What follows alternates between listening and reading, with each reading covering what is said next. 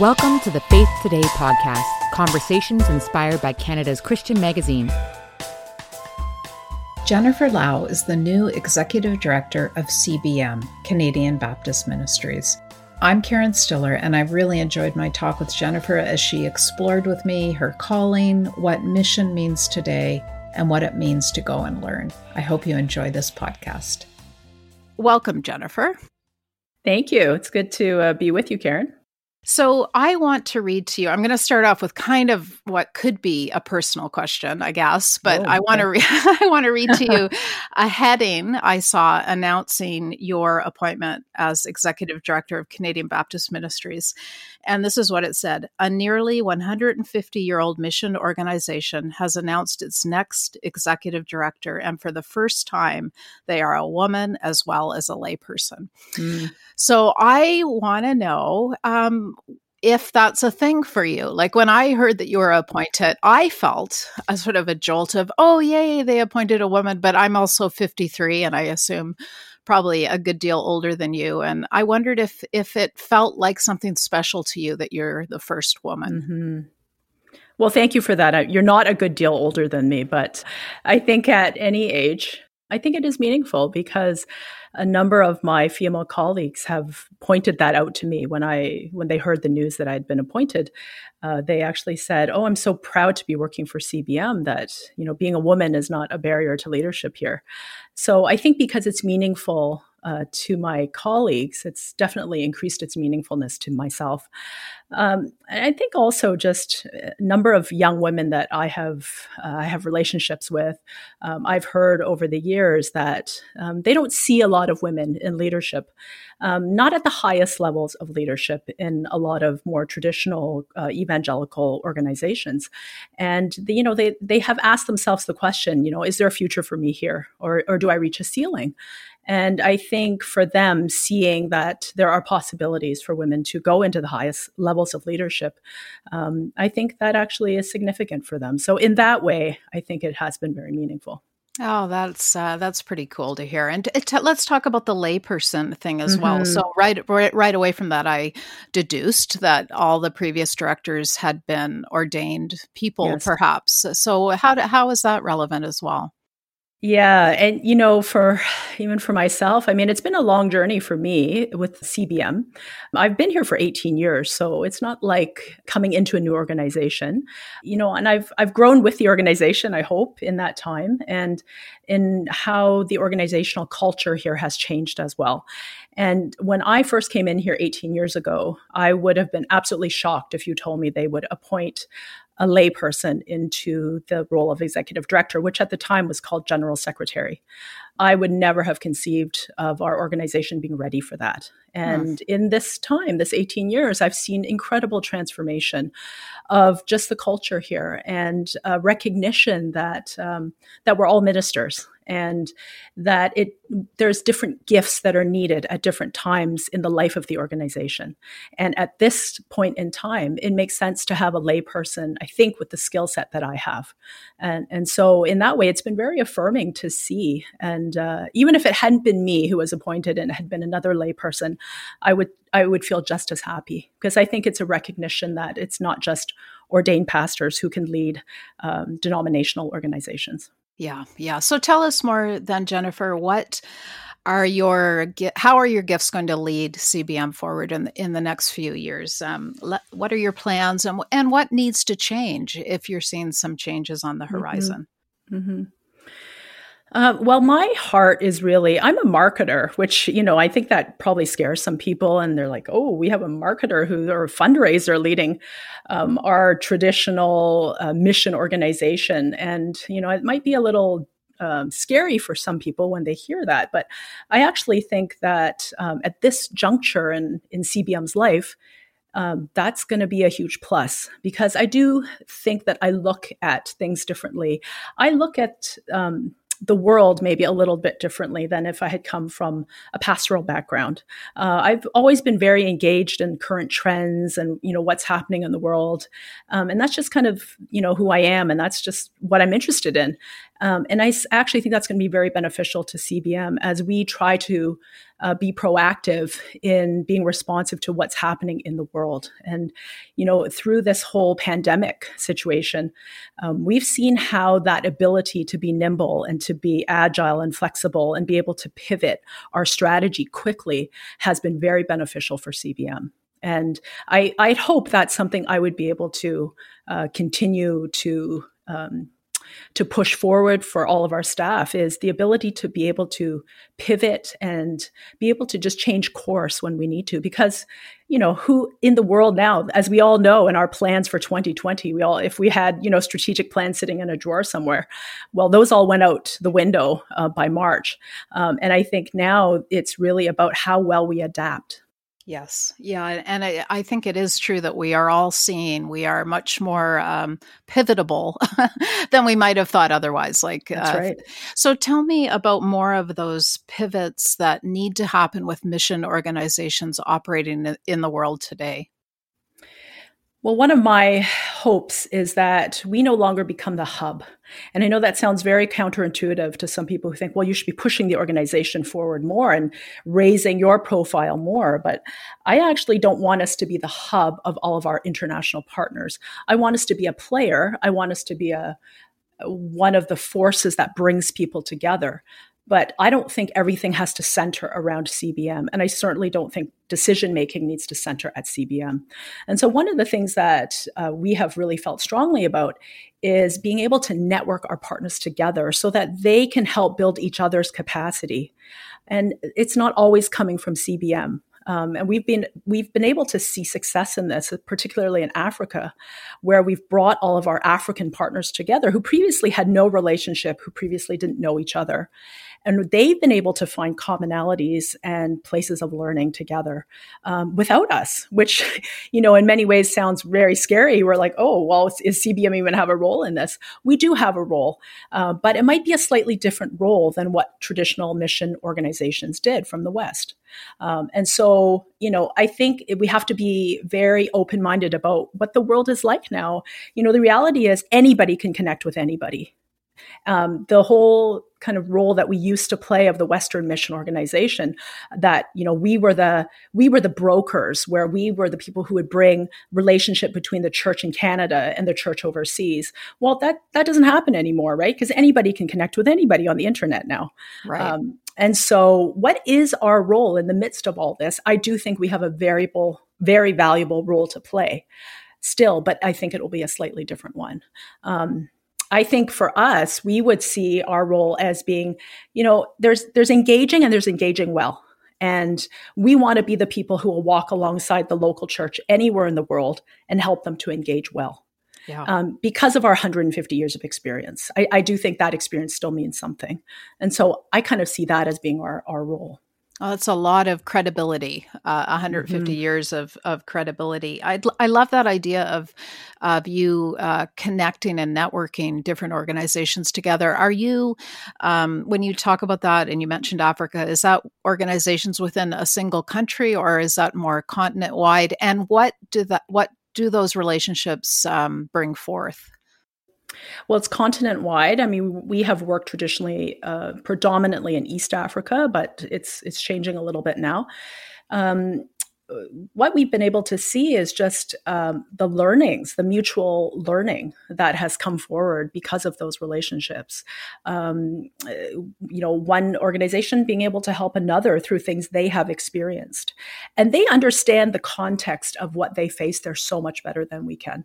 Um, although we have always walked alongside them as partners, uh, the kind of things that rise up in their context um, is so different. So, for example, like the, during the Ebola crisis, which obviously preceded coronavirus, um, we really didn't have a lot of wisdom to be able to share with our churches uh, that we were partnered with there to say, oh, how how you can help be the hands and feet of Christ in the midst of the Ebola crisis, because frankly, we we don't have that experience of doing that here. However, some of our other partners in Africa have experience, you know, in in dealing with those kinds of situations, and so that's an area where there's actually could be some, you know, mutual learning. Yeah. Okay. Can you speak to me, Jennifer, about the importance of the reciprocity of relationship? Like, I think, I hope, I think we all know now that we are not, you know, the wise West, um, bringing our everything we know and can offer to other partners but you know the word partner implies that it's not that but um, how how can we learn from you know the organizations and the partnerships that you are forming one of the things that we really have accentuated over the last few years is the experience uh, of actually going and and walking alongside our partners and actually experiencing what life is like there. Not to go and do stuff and to tell people what to do not to you know not not to be crass but you know some people have their they go there with the intention of um, i want to go and save this number of people when I go on my short term mission trip. So we have moved away from um, any any kind of experience like that that emphasizes what I'm going to go do to what I'm going to go and learn. And okay. we have seen incredible value in those experiences. We call them SENT uh, experiences um, because, you know, often people will just go and, and be immersed in a culture that, that you really can't understand when you're just watching a five minute video or reading it on a, in an article. Uh, nothing replaces that relationship that is built when you're actually there. Um, so for us, that is a very valuable part of being engaged um, in global mission is actually going there, expressing yourself solidarity in person. You know, for so many of our partners, we have heard back. Um, I, we can't believe that Canadians would actually come here for, you know, that you would spend your time and your money to actually be here with us. You know, we feel so honored that you would do that. Um, and we know the value of that to them. And so that is something we're trying to help educate Canadian Baptists on is nothing replaces relationship. And you need to, um, you know, that's, this is something you should invest your time in. You know, I really, um, this idea of shifting from going to do something to going to learn something feels so honest uh, to me because we all, anyone who's gone on a short term mission trip or been part of that knows that that is actually what ends up happening. I mean, yes. you, usually, right? You, you go thinking you're going to build a school and you come back and you're, you're, you're, you're changed, at least for a time. You've learned, you've seen. Um, so you're actually telling people that before they go that that is what's going to happen. yes, we're very upfront and we say, you know, if you're going there um, with your own agenda, this is not the trip that you want to go on, and you probably don't want to go with us. And you know, we've learned that um, there sometimes isn't a good fit for what if some people have a certain agenda they want to accomplish in going overseas. Sometimes we hear that and we say you know what? Cbm is not the organization you want to go with because this is why we bring people overseas to engage with our partners.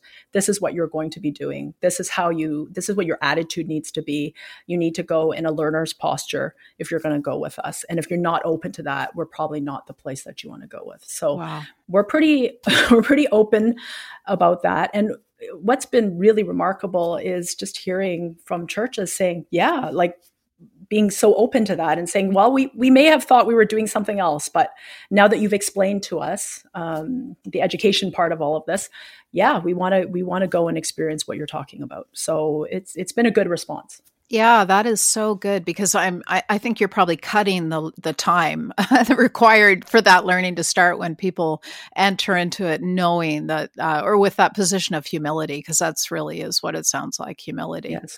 So, Jennifer, you are a communicator, and you mentioned uh, your marketing background, and I know part of your work at CBM uh, up up till now was the creation of a magazine um, called Mosaic, and so I I uh, appreciate that you are a person who understands understands the power of words and language and so on. And so I wanted to ask you, um, and this is something we talk about here at uh, Faith Today magazine um, the weight of words like evangelical, like Baptist, for example, probably carries some a little bit of luggage around with it, maybe. Um, yes. Um, and I wondered if you could speak to that and maybe just help us all, because probably people listening to this podcast are people involved in ministry, and I'm sure they're thinking about the weight of words in these days too. Yeah, for sure. I mean, you may have noticed I, I never called us Canadian Baptist Ministries. I always said CBM. and we actually moved away from calling ourselves that um, okay. many, many years ago. Uh, we pr- pretty much only do it when we have to do something formal, legal, or you know, a press release, something like that, where people might say CBM because there's another organization also called CBM or was called CBM, um, and so just to avoid confusion, we do put the name out in, in full when we have to do it in print um, for for formal things. Yeah, unfortunately, you know the word those words are have become so charged in our culture and you know it's sad because we see um, all the good sides uh, of the organizations that are related to those words so you know what baptists canadian baptists are doing all over i mean there's some amazing incredible things that are happening locally and globally everywhere that baptists are engaged in but unfortunately in many circles if you say the word baptist um, that's that shuts the door right there um, and so for us, we don't want language to become a barrier to engagement. And so, you know, for example, our overseas experiences we call SENT. There is no Canadian Baptist link to that name. And we've had people that have gone with us on SENT trips that are not Baptists because they actually don't even realize that it's a Baptist organization that's related to SENT. Um, they just see it you know it's a SENT experience it's it's become a brand in itself um, and you know that is the way that we're moving because we are finding that there are more and more organizations that are not don't have a Baptist background or are not affiliated with our denomination that actually want to be engaged with us. And again, language, you know, we don't want that to be a barrier. Now, on the other hand, um, we also want to infuse good things associated associated with the word Baptist. So we hope that through the things that we do, that we do well, people will say, "Oh, that's a Baptist organization. Oh, they're actually not that bad." so yes. they're not all the bad things that we associate from maybe some of the things they're hearing, uh, particularly in the U.S. Uh, associated with the word Baptist. They might say, "Oh, there's actually good things that Baptists do." As well. Yes. And I mean, I think it would be the same probably for the word evangelical, which has become so charged, which is unfortunate. Um, but I would say it's probably the same thing. If you use that word, people are like immediately might get their back up. Um, oh, they're trying to convert me because they believe, you know, they believe that um, we should be spreading the gospel and sharing the gospel in, in word indeed. Well, yeah, we're living out the gospel. That's that's basically what it is. Unfortunately, that word has just have a negative connotation now. Yeah, yeah, it, it is really interesting that challenge to communicate, you know, truthfully and fully, and not throw the baby out with the bathwater, so to speak, and and help help people understand better that those words don't represent bad things all the time. Yes. But yeah, it's a it's a funny a funny challenging time. It is. I'd love to hear um, from you. I, I, presume that in your previous role and certainly going forward, you've probably traveled widely and visited projects around the world and and seen the church really living out its faith in probably very difficult uh, settings. And so I wonder, Jennifer, if, if you could just share like how that has impacted your own faith and your own worldview. I think my very first trip with CBM was to Kenya, and that was in 2003. And I, you know, I've shared this story before. I never knew what really what poverty was um, until that trip. I, I, of course, I've seen poverty. I've experienced it here locally, and I don't want to minimize the poverty that does exist here locally as well within our own country. And I think we all know that it's it's a problem that needs to be dealt with that hasn't been solved.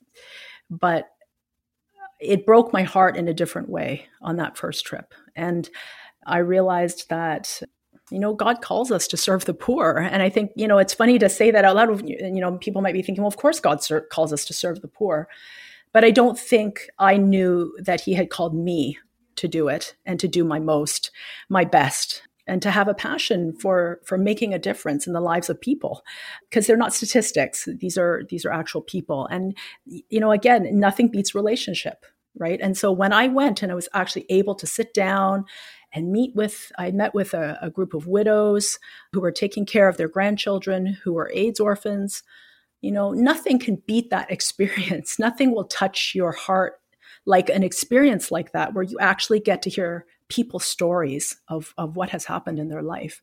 And you just you know you you feel the call in a very different way. And i i did anyway. I felt it very personally. And i could just hear god talking to me and say what are you going to do out of this experience? What have you learned? What are you going to do differently when you go back Yeah. And uh, at that point, I'd only been at CBM for about six months. And, you know, and I, I enjoyed my job, but I thought it was just another job. And after that trip, I remember thinking, this is not a job, this is a calling. Yeah. So I'm uh, you heard that question, what will you do differently when you get home? I'd love to hear what you did do differently when you arrived home. Well, I learned that we needed to help give an avenue for people to be able to tell their stories. And um, that because I was a communicator, I thought, you know, we need to allow people to have a way to tell their stories, to have a voice that can be heard. And we need to help bring those stories to places that otherwise would never be able to you know be able to hear this that for me became a passion and also allowing people to have the chance to express themselves and be portrayed with dignity. Uh, and that at CBM, that is a non negotiable um, that we portray people with dignity. Um, this is not about raising money, it's about helping people to share their stories of what they are experiencing in their life and how we can come alongside them. And I know there's probably ways that we could express things or portray things more sympathetically so that people would say, oh, you know, this person's in de- desperate situation. Look how poor they are. Look at how dirty they look. Uh, we could probably raise more money that way. But for me, it's allowing people to have the dignity that God created them to have. Um, yeah. And uh, we have to tell stories that way.